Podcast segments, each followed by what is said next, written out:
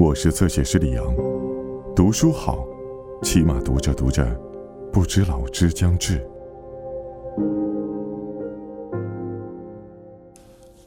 高级的感情最终形成精神和意识，低级的感情只能沦为脾气和情绪。安妮宝贝，春燕，夜色中的水库，一面静止的圆镜。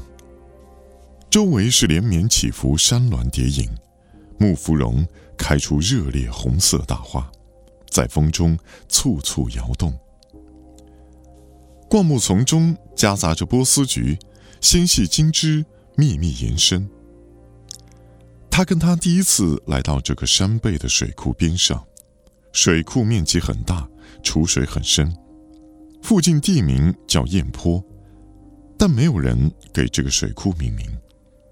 它在某年被放空，底下裸露出无数巨大的鲤鱼和鲫鱼。住在附近的山民来捞鱼分食，如同一次热闹盛会。此刻，水库无人打搅，水面风平浪静。草坡上有一座石亭，飞檐翘角的亭子，造型优美，古老破损。走近看，石材清幽光滑。大块青石雕琢精巧，柱、梁、檩以榫卯结构连接，边上有座凳，银柱上挂着一幅木刻诗句，写着“浮云时事改，孤月此心明”。上面有书法字迹苍劲浑圆的题字“魏空亭”。梁上的刻字记事显示，这个亭子建造于二百年前。当时清远寺山僧出资建造，让过路人能够休憩饮茶。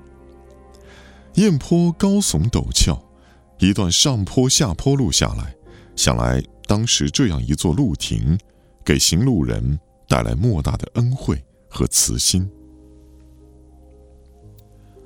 竹林发出无边无际摩擦声响，沙沙有声。黑暗中，山泉传来清冽的。叮咚跃动，他坐在石凳上，手摸到冰冷石面上铺满的木芙蓉坠落花瓣，质地还很硬实。不远处，一只灰白色苍鹭纹丝不动站在水边，慢慢涉水张望。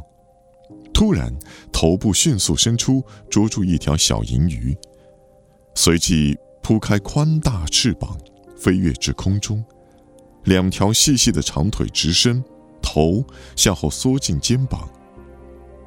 它的飞行如此从容安静，如同一张纸片被风吹远。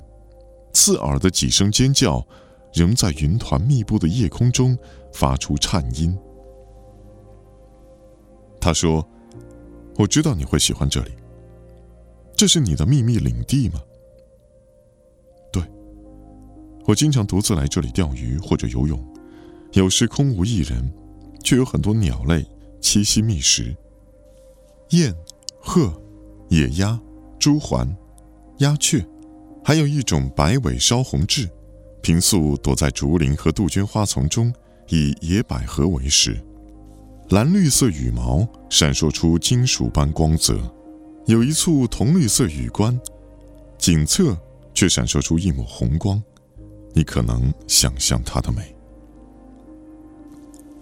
此时天空浓云密布，雷电沉闷的在云层中涌动，大风已席卷而来，冰凉雨点大而沉重，开始击打在皮肤上，暴雨即刻倾泻。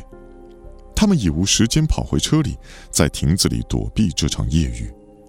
大雨哗哗而下，爆裂雨水。冲击湖面、树林、泥土，整个天地震荡回声，山谷骚动不宁，激情滂沱，场面之壮美难以言喻。他以手护火，点燃一根香烟，递给他。他知道他会抽烟，经常无所顾忌地给他。他又给自己点了一根，神情闲适。他说：“你害怕吗？”他说。不。我内心为之震颤。他说：“有时他跟我说许多话，有时他什么也不说。不管任意时刻，我都觉得离这个男子无限接近。说出来的话，在空气中碰触之后就散了；没有说出来的话，在静默中消融于各自血液。只有在他面前，不需要解释，不需要说明，不需要伪装，也不需要掩饰，因为他洞察和抵达一切。”他敏感、慷慨，不相信时间，穿透无常，从不泄露情感的欲求，却无贪恋。在这样的男子面前，任何一个女人都可以退落成最自然本真的自我。他可以用来攀爬、冲撞，也可以用来沉睡不醒。这样的男子，我后来再未遇见。即使不对话，只是站在他身边。也觉得世间变幻不定，其乐无穷。哪怕只是在他旁边看着他，都觉得他是美。此刻，我如此清晰而深切地感知到他，想与他融为一体，密不可分。后来我想，那也许我渴望与这世间上一种真实、单纯、热烈、亲近的美感触为一体。他不是我的亲人。他也不仅仅是一个成年男子，他代表我在姻缘中得以相逢的一个难存于世的灵魂。初见的春日黄昏，旷野边缘。他说：“嘘嘘，把竖起的食指堵在嘴上，示意他停止，并且沉静，示意他抬头仔细看云。他们仰头观望许久，面对漫天奇异云朵。”为了取得与他之间的真实联系，他学会长时间的观察他，如同观察一棵无人采摘的果树，观测漫天默默变幻中的云团。毫无疑问，他是一个同等属性的自生自灭的男子。他知道他一定会失去他，或者永久的让他的心灵和记忆。存活于他之后漂泊不羁、无所归依的道路之中。雨下得短暂，云团已走，所有的声音静止，天空放亮。顷刻之间，月亮破云而出，在山谷洒下如水月光，照亮黑影冲冲。雨后，树木、花朵、草间低垂的露水流动微光，空气湿润清冷。婉转鸟鸣，清脆响起。他的脸上有雨点痕迹，闪闪发光，头发也湿了。白色香花尚未枯萎。他伸出手触碰她的脸颊，手指皮肤粗糙温热。我想看你游泳。他提出要求，内心忐忑，故作坚定。他俯首看他，眼神深沉难辨，以静默。等待他确认。他再次重复：“我想看你游泳，脱去你所有衣服。”他知道他会应允，如同早已编排就位的指令和秩序。此刻，他们走到无法回转的时空汇合点。他面对他，开始脱去衬衣、裤子、鞋子、袜子、内衣。月色被树林过滤。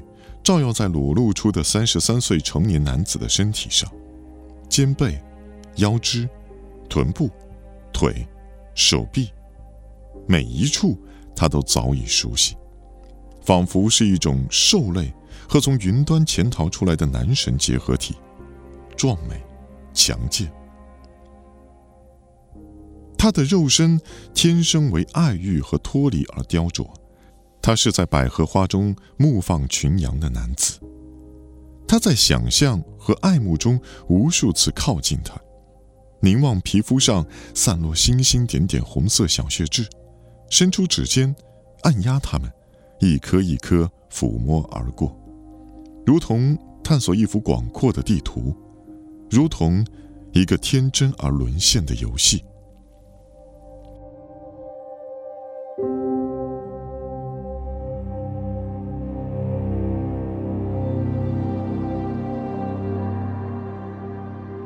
更多精彩内容，请在新浪微博、微信公众号关注侧写师李阳。